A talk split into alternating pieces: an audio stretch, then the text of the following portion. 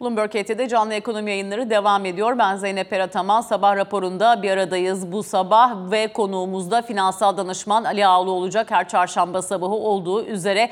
E, Ali Bey günaydın, hoş geldiniz yayınımıza diyeyim ve hemen sorayım. Küresel piyasalar tarafına baktığımızda oldukça canlı bir haber akışını takip ettiğimiz haftalar içerisindeyiz. Özellikle tabii Bill Gross'un değerlendirmesi bu sabah yine dikkat çeken başlıklardan bir tanesi. Tahvilin kralı olarak Bill Gross'u sizinle defalarca yıllar boyu yayınlarda işledik ama bu defa galiba tahvilin kralı tahvilden vazgeçti. 10 yıllık kağıtta Amerika'da gördüğü %4'lük faiz seviyeleri için aşırı pahalı, aşırı değerli bulduğuna işaret eden ifadeleri vardı.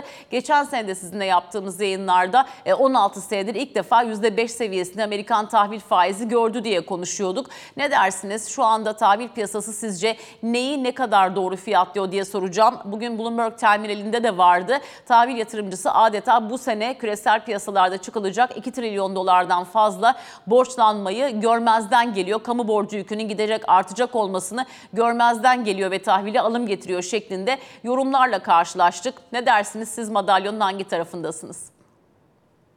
Günaydın Zeynep Hanımcığım. Ee, sabah sabah bu kadar erken bir saat için o kadar uzun bir soru sordunuz ki ben sorunun başıyla sonunu karıştırdım. Şimdi nereden yakaladıysam orayı yanıt vereyim müsaade ederseniz. Ama işin şakası aslında zor bir konu bu. Çünkü iki tarafı var. Birincisi kısa vadeli bakış açısı tarafı, ikincisi uzun vadeli bakış açısı tarafı. Çünkü sizin sorunuzun içinde tahvil piyasasındaki ihraçları görmezden geliyor veya problem, özür dilerim, problemi görmezden geliyor diyen bir bakış açısı var ki ben ona daha yakın taraftayım. Şimdi iki tarafı kısa vadelen önce kısa vadeye bahsedeyim. Amerika'daki faiz indirimleri beklentisi nedeniyle e, daha Ekim ayının sonu Kasım ayında gördü yanılmıyorsam 5.02'leri hemen ona bir bakıyorum müsaade ederseniz. 5.02 biz e, Ekim ayının sonunda gördük. Evet, Ekim ayının ortalarında sonra ikinci yarısında gördük. Ondan sonra Aralık ayında da e, Noel rallisiyle birlikte 3.80'lere indi. Şimdi bu hareket çok büyük bir hareket. Amerikan 10 yıllık tahvilleri. Çünkü benim benim de en çok yakından izlediğim 10 yıllık tahvil getirileri.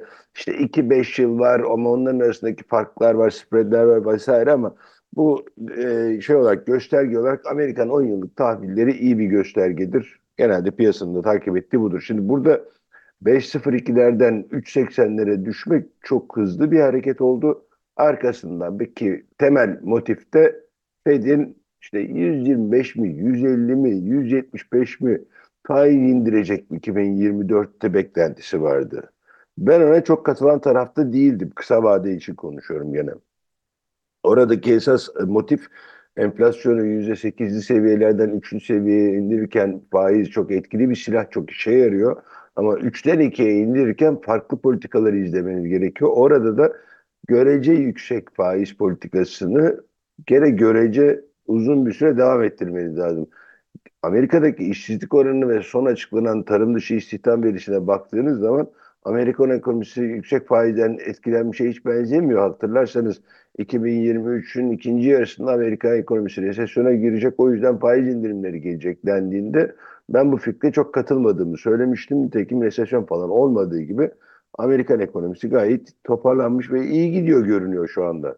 Ha onu bozacak bu tekere çomak sokacak bir şey var mı diye baktığımızda yakın vadede o da pek görünmüyor. Hatta daha da iyimser e, destekleyici bazı unsurlar var ki petrol fiyatlarındaki gelişmeler buna bir örnek. Amerika açısından da konuşuyorum tabii.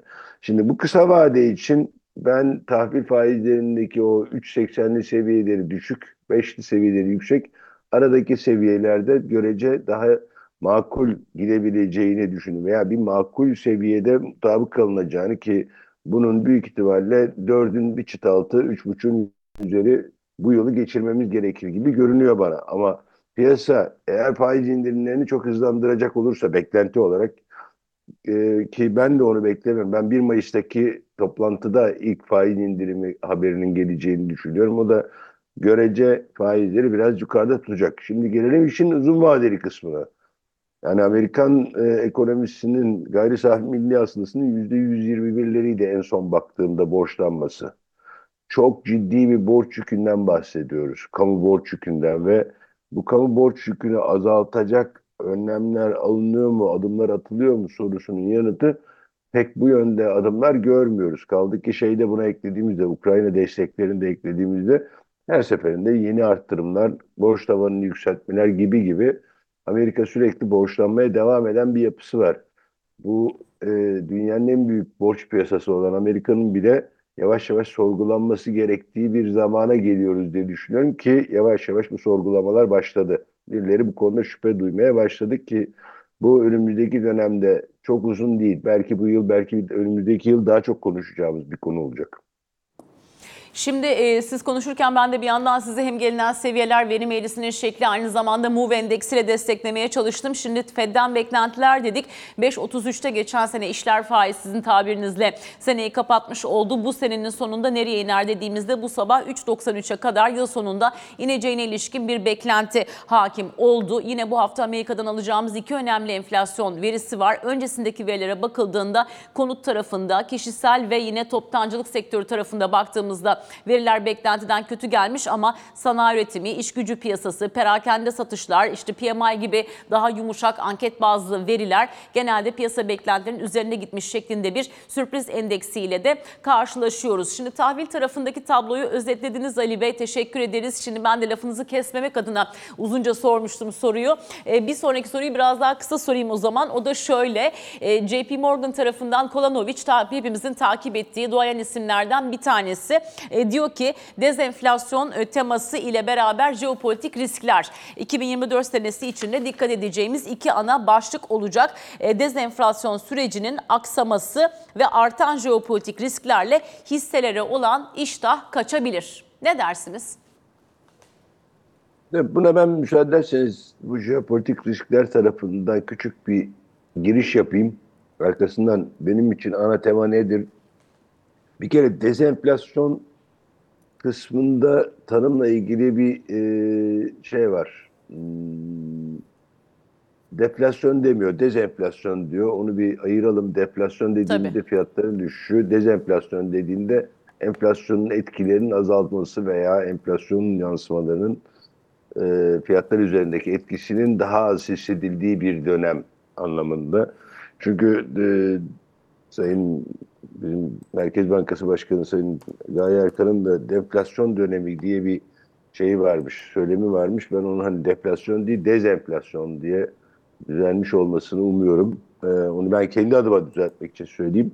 Şimdi bu süreçte e, evet daha önceden enflasyonla birlikte şirket karları da aslında inflation, inflate etmekten yani e, havasını şişirmekten gelen bir kelime.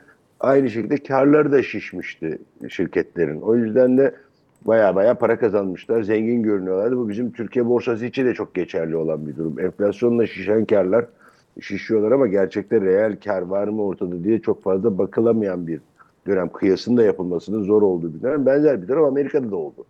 Yani nominal karlar arttığı için şirketlere olan ilgi, iltifat da doğal olarak artıyordu. Şimdi o dezenflasyon sürecinde o şişen kar, pardon, köpüren kar diyeyim hatta oraya, o etki bir parça daha az hissedilecek. Çünkü rakamlar daha makul seviyeye inecek. Hani böyle olunca şirketlerin şey- e, şeyleri, bilançolarındaki o köpük etkisi azalınca evet bir ilgi azalması olacaktır. Ama diğer taraftan da hem düşen faiz ortamı veya ileride daha düşmesi beklenen faiz ortamı aslında bu hisse veya varlık sınıfına da ilginin devam etmesini sağlayacak. Benim oradaki küçük e, farklı görüşüm diyeyim, piyasanın birçoğuna göre farklı. E, geçen seneki fiyat artışlarını veya artan faiz ortamına rağmen rekor kıran borsalar, Amerikan borsalarının bu hareketinin veya bu yükselişinin doğru ve sağlıklı olduğu, bunu baz alarak önümüzdeki dönemde daha da iyi olması gerektiği. Ben ona çok katılmıyorum. Evet şu şişen karlar nedeniyle ben e, şeylerin hisse senetlerinin geçen sene prim yaptığını veya hani rekor kırdığını diyelim endekslerin rekor kırdığını ama her hisse senedi kırmıyor. Ağırlıklı olarak önde gelen o popüler hisse senetlerinde hareket oluyor. O hareketin bu sene daha sınırlı devam edeceğini, faiz düşüş ortamına rağmen e, sınırlı devam edeceğini düşünüyorum. Çünkü geçen senenin bir köpüğü var. O köpük de kendi içinde yavaş yavaş sönmesi gerekiyor ki bu etki birlikte e, daha sağlıklı bir noktaya gelsin diyeyim. Yoksa şişe şişe gitmeye devam edecek. O sefer e, yine bir balon oluşacak. O balon oluştuğunda da onun patlaması çok daha fazla can yakacaktır.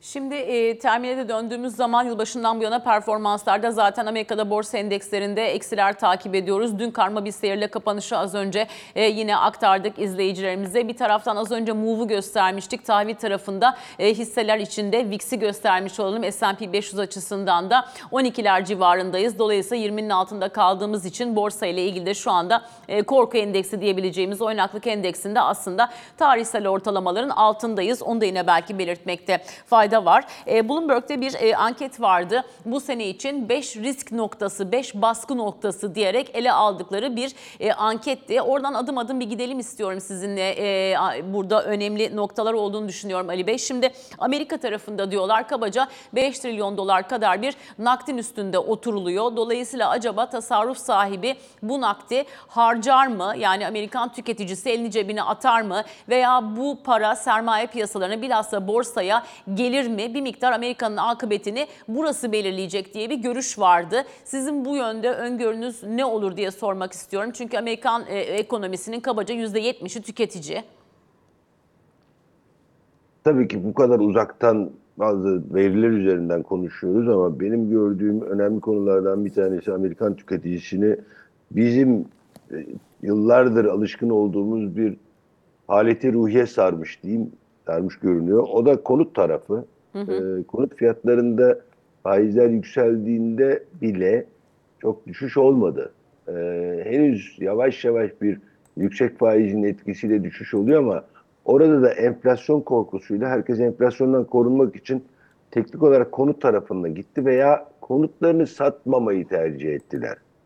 Yani öyle bir enteresan bir durum oldu. O yüzden hani o tasarrufların bir kısmı o mortgage'lara, eski mortgage'lar, düşük faizli olanların ödemeye gideceği için ben tüketimin çok böyle coşkulu olacağını düşünmeyen tarafa geçtim.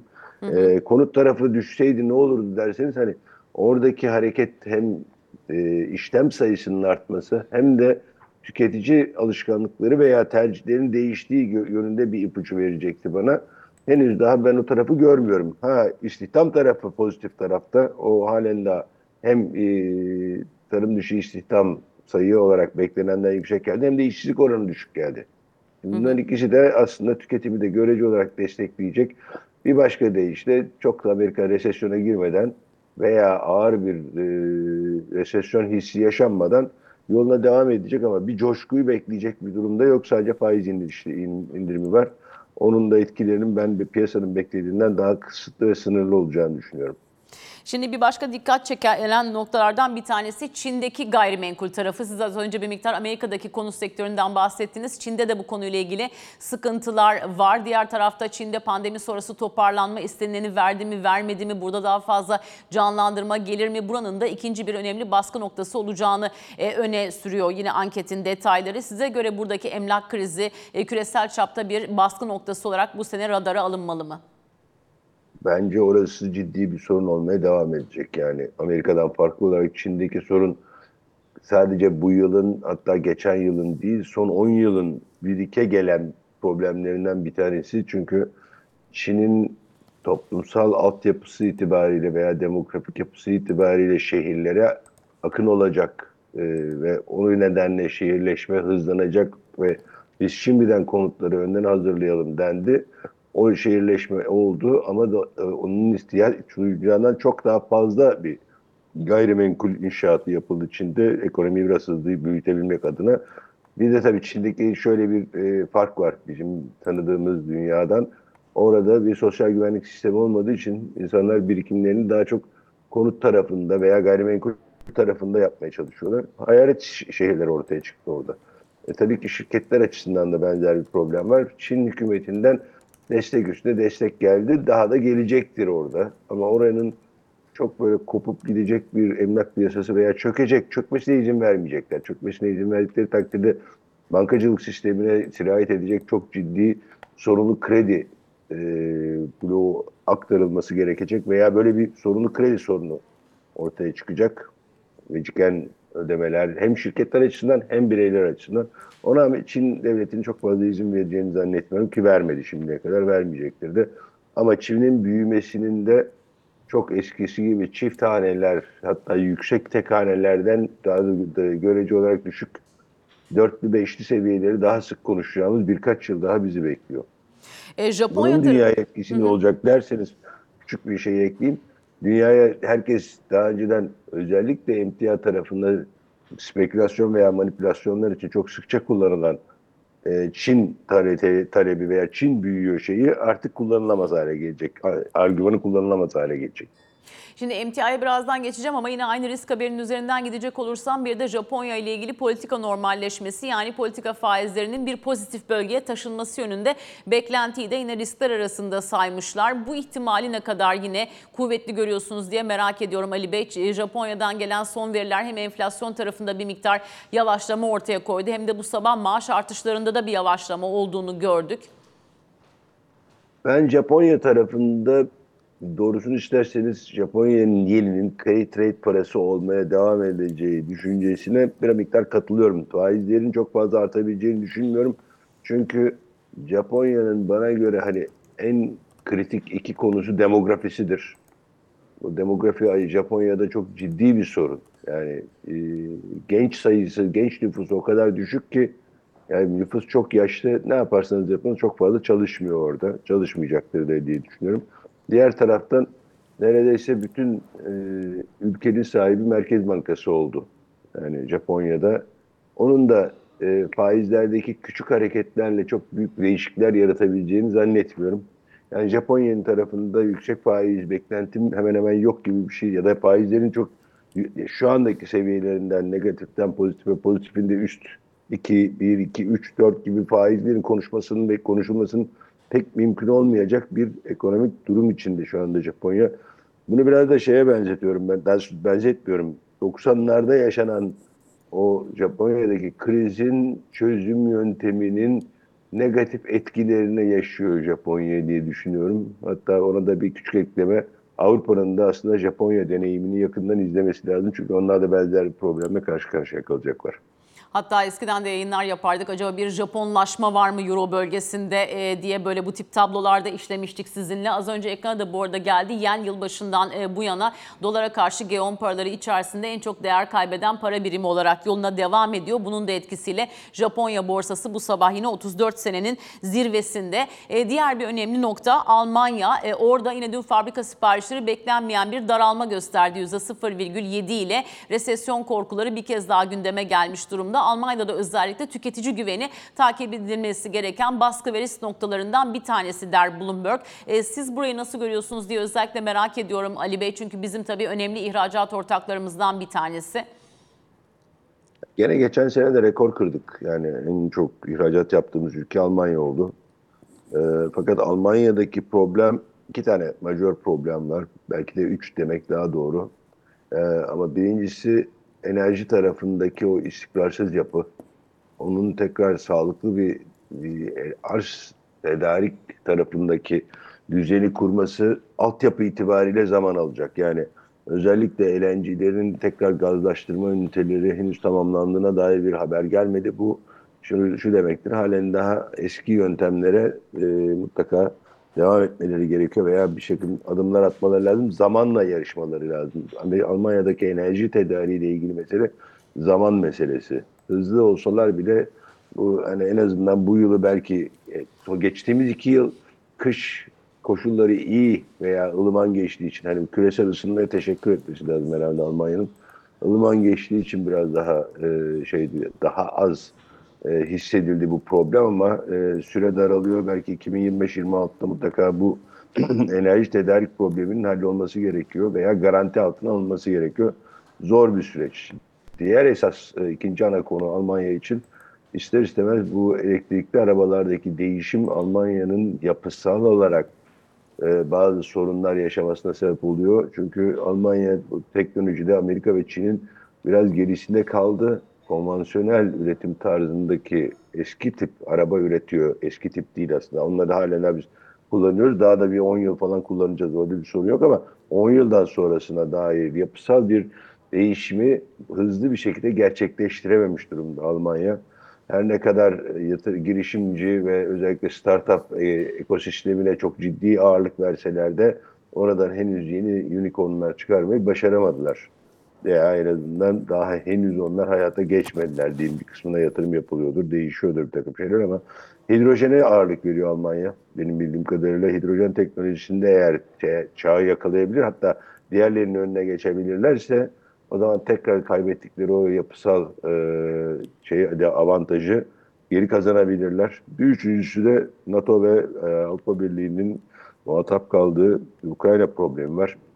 Bu da aslında Almanya tarafını başta olmak üzere NATO içinde e, daha böyle Amerika'ya bağımlı bir politika izlenmesine sebep oluyor.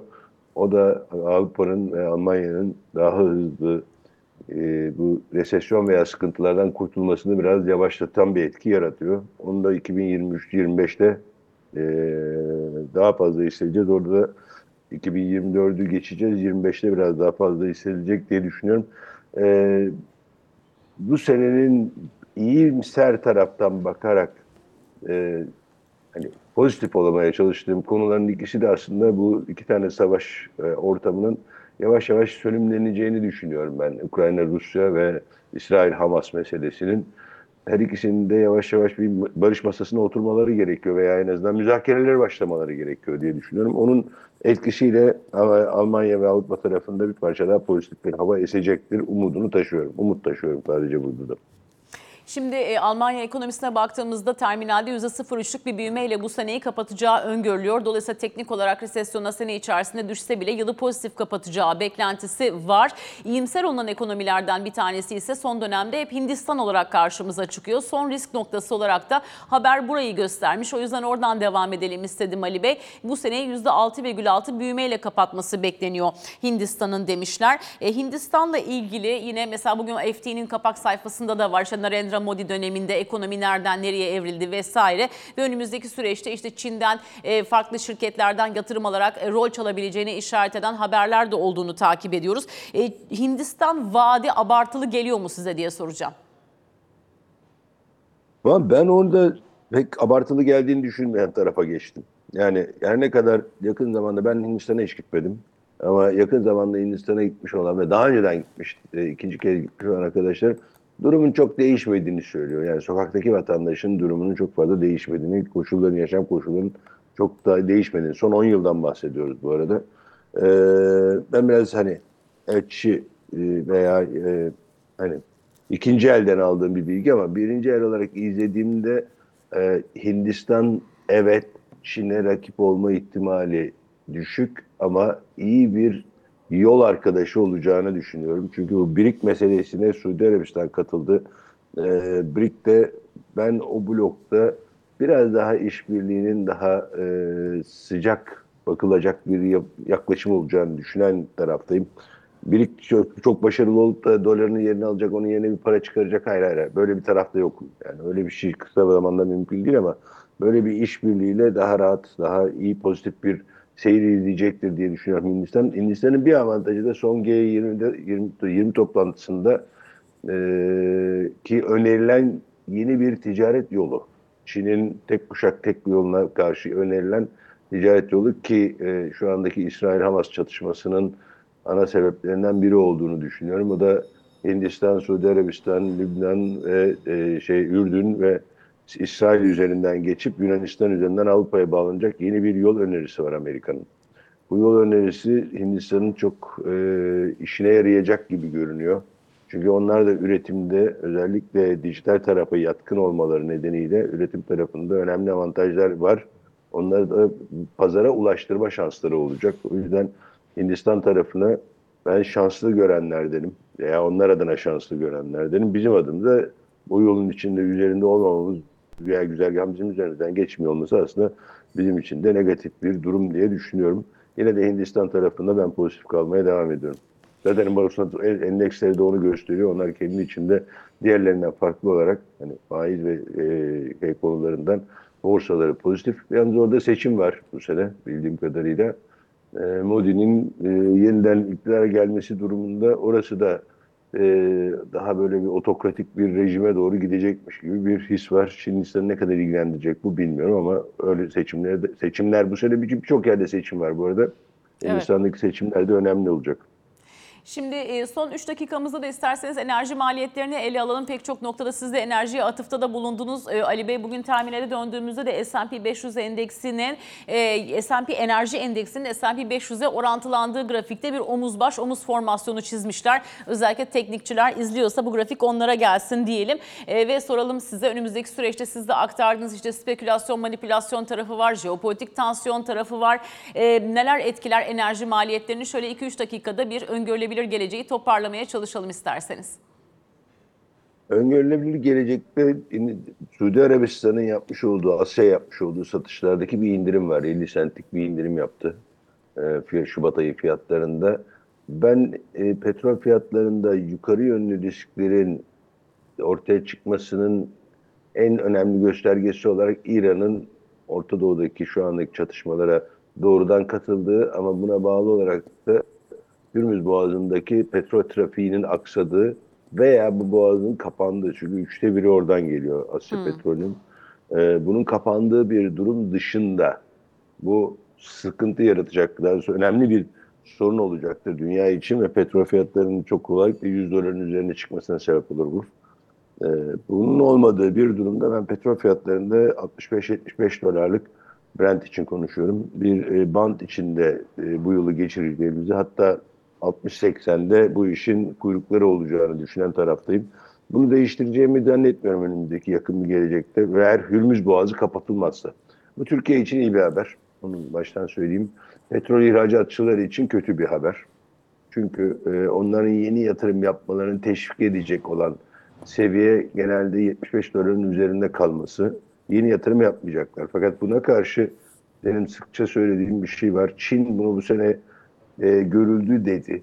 E, daha doğrusu görülecek dedi. Görüldü değil de görülecek dedi. Henüz daha açıklama yapmadılar. Çünkü önümüzdeki günlerde ha görmüşüz diyebileceğimiz bir şey bu. O da maksimum yani peak oil demand dedikleri maksimum talep seviyesi.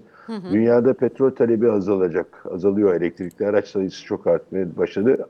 Çok demeyeyim ama artmaya başladı. Hani böyle bütün dünyayı ele geçirecek kadar değil ama çok önemli elektrikli araç kapasiteleri var. Ee, geçtiğimiz günlerde Çinlilerle Tesla'nın arasındaki mücadeleye dair de bir makale okuduğumda çok hızlı gelişen, büyüyen bir pazar net zaten hepimiz biliyoruz bunu.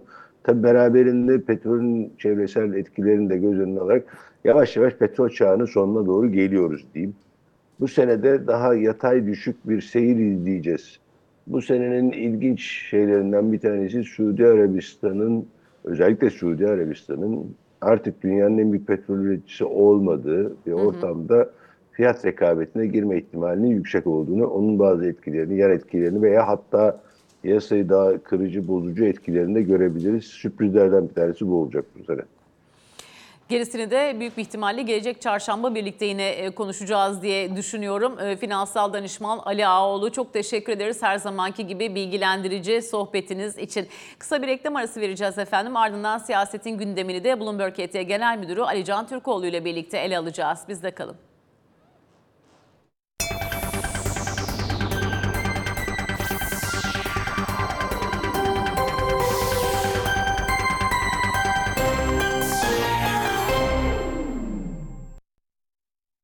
Sabah raporuna devam ediyoruz. Bloomberg KT Genel Müdürü Ali Can Türkoğlu ile biraz da siyasetin nabzını tutalım. Ali Can günaydın. Günaydın. Şimdi yeni güne başlarken e, tabii öncelikle dış siyaseti bir ele alalım. Zira Amerikan Dışişleri Bakanı Blinken'ın bölge ziyareti bu hafta radarımızda olacak dedik. Netanyahu ile dün görüşmesi vardı. Az önce Ersoy Kazancı ile de değerlendirdik. Aslında belki ilk defa bu kadar savaş haline ilişkin sert ifadeler kullandı Blinken diyor. Etkisi olur mu tabii göreceğiz. Özellikle son e, yani turun başlamasından itibaren diyeyim son 3-4 gündür e, Amerika Birleşik Devletleri tarafından İsrail'in özellikle e, Gazze'lilerin göç ettirilmesi ve bunun zorlanmasıyla ilgili olarak net açıklamalar yapmaya başladıklarını görüyoruz. Dolayısıyla e, Blinken'ın İsrail'e gidene kadar işte Türkiye, Katar, Ürdün'de yapmış olduğu temasların da tabii bir takım etkileri vardır.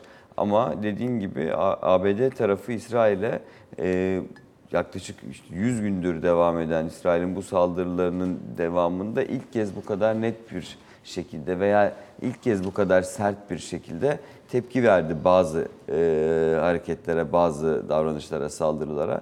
Bu noktada e, beklentiler de artmış vaziyette. Yani bu turun sonrasında, şimdi Batı Şeria'da olacak bugün de Blinken yanlış bilmiyorsam oradan da açıklamalarda bulunacak.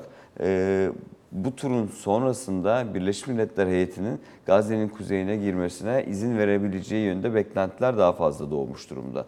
E, bu neye yol açabilir? Hani savaş sonlanacak mı? İsrail'in saldırıları bitecek mi? Asıl ana beklenti bu. E, Birleşmiş Milletler'in Gazze'ye girmesi ve oradan yapılacak yeni açıklamalar e, sonrasında İsrail'in durdurulma ihtimalinin daha yüksek olduğu yönünde beklentiler var. E bir yandan da hala bu en azından insani yaranın verilerek işte hem e, esirlerin hem e, tutukların serbest bırakılması yönünde bir beklentinin hala olduğunu da söyleyelim. Ama bunun için de Filistin'in, Hamas'ın e, saldırıların durması şartını da masaya sürdüğünü zaten biliyoruz. Dolayısıyla bu birkaç gün içerisinde özellikle Blinken'ın turunun bitmesinden sonra İsrail'den yeni ne gibi açıklamalar gelecek ona bakmak gerekiyor ama birinci beklenti bu konuda Birleşmiş Milletler heyetinin Gazze'ye girmesine, Gazze'nin kuzeyine özellikle girmesine izin verilmesi yönünde. Şimdi bugün Cumhurbaşkanı'nın iki noktada e, bulunacağını görüyoruz. Tabii konuşacak mı, ne mesaj verecek burası merak konusu. Bir tanesi e, MIT'in 97. kuruluş yıl dönümü, diğeri de saat 19'daki valiler e, buluşması. İlki saat 14'te gerçekleşecek bu arada. Buralarda herhangi bir mesaj Cumhurbaşkanı'ndan beklemek gerekir mi? Yani aslında bugünlerde gündemde çok konuşulan hususlar hem dış politikada hem iç politikada. Dış politikada zaten birincisi İsrail konusu, Evet. ikincisi Amerika ile ilişkiler. E, iç politikada ise yerel seçim konusu var, bir de emekliler konusu var. Yani bunlarla ilgili aslında bir açıklama e, bekleniyor. Yerel seçimlerle ilgili olarak zaten AK Parti İstanbul adayını açıkladı. 15 Ocak'ta Ankara, İzmir ve diğer büyük şehirlerdeki adaylarını açıklayacak. Dolayısıyla bununla ilgili bir açıklama beklenmiyor. Emekli konusuyla ilgili olarak da bir çalışma yapılması talimatının verildiğini ve bu çalışmanın e, emekli maaşları arasında yani memur ve işçi emeklileri arasındaki farkın kapatılması bir en düşük emekli aylığına e, aylığında artış yapılması iki bu iki başlıkla Basına 10 ilgili bin lira olarak da civarı yansıdı. Öyle deniyor ama çalışmanın ne aşamada olduğuyla ilgili biraz daha net bilgiyi biz kabine toplantısından sonra aslında edineceğiz. Dolayısıyla bu konularla ilgili olarak da eğer Cumhurbaşkanı bir açıklama yapacaksa bile bunun sadece e, bu konuyla ilgili çalışma yapılması talimatının verildiği ve buradaki mağduriyetin giderileceği yönünde bir açıklama gelebilir. Detayıyla ilgili e, ana açıklama aslında e, ne zaman olduğu belli olmayan henüz kabine toplantısından sonra yapılacaktır Cumhurbaşkanı tarafından. Ama bu hafta özellikle bunu çok tekrarladık. 16 Ocak'ta gelecek hafta Salı günü Türkiye Büyük Millet Meclisi'nin açılmasından hemen sonra e, meclise bir, bununla ilgili bir kanun tasarısının sevk edilmesi, torba kanunun sevk edilmesini bekliyoruz. İçinde farklı maddeler de olacaktır. Ama emekli konusuyla Seyyanen mi, oransal mı? Orada da onun da oransal olduğu beklentiler var. konuşuluyor. Yani Evet. seyyanen ol- o- olmasındansa oransal bir zam olması %37'nin %49'a en azından e, yakınsamasının sağlanması yönünde bir çalışmanın bakanlık tarafından şu anda yapıldığı alternatifli olarak bunun Hazine Bakanlığı ile de paylaşıldığı hatta Mehmet Şimşek'in belki birazdan da konuşuruz. Mehmet Şimşek'in Amerika'ya e, gitmemesinin ana sebeplerinden birisinin de işte bu çalışmalar sırasında Ankara'da olması gerektiği yönünde bilgiler paylaşılmaya başlandı. Dolayısıyla e, Cumhurbaşkanı'dan bu gündeme ilişkin ben bir açıklama beklemiyorum. Dediğim gibi en fazla bir çalışma yapıldığı değerlendirmesi gelebilir. Ama bu hafta yapılırsa bir anda karar verilip kabine toplantısına ama gelecek hafta zaten yapılması bekleniyor. Bu hafta gerçekleşmez, gerçek- gerçekleşmez ise e, bu toplantıdan sonra da net bir şekilde kamuoyuna e, işte gelecek hafta meclisin açılmasıyla beraber meclise sevk edilecek e, torba kanunla ilgili bilgi verilmesi yönünde bir beklenti var. Şimdi 3 dakika kaldı zaten hani New York'a Mehmet Şimşek neden gitmiyor onu soracaktım ben sana. Çünkü ajandada çok önceden belli olan bir toplantıydı.